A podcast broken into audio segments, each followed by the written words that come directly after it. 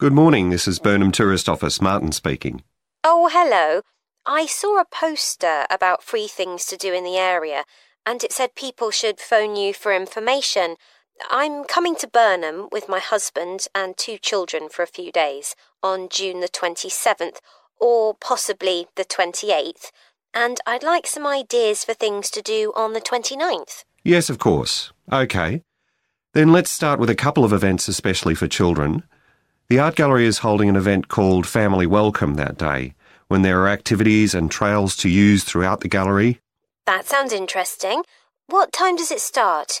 The gallery opens at 10 and the Family Welcome event runs from 10:30 until 2 o'clock. The gallery stays open until 5, and several times during the day they're going to show a short film that the gallery has produced. It demonstrates how ceramics are made, and there'll be equipment and materials for children to have a go themselves.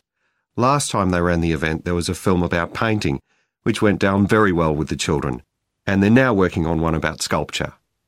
I like the sound of that. And what other events happen in Burnham? Well, do you all enjoy listening to music? Oh, yes. Well, there are several free concerts taking place at different times, one or two in the morning, the majority at lunchtime, and a couple in the evening, and they range from pop music to Latin American.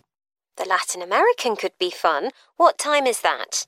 It's being repeated several times in different places.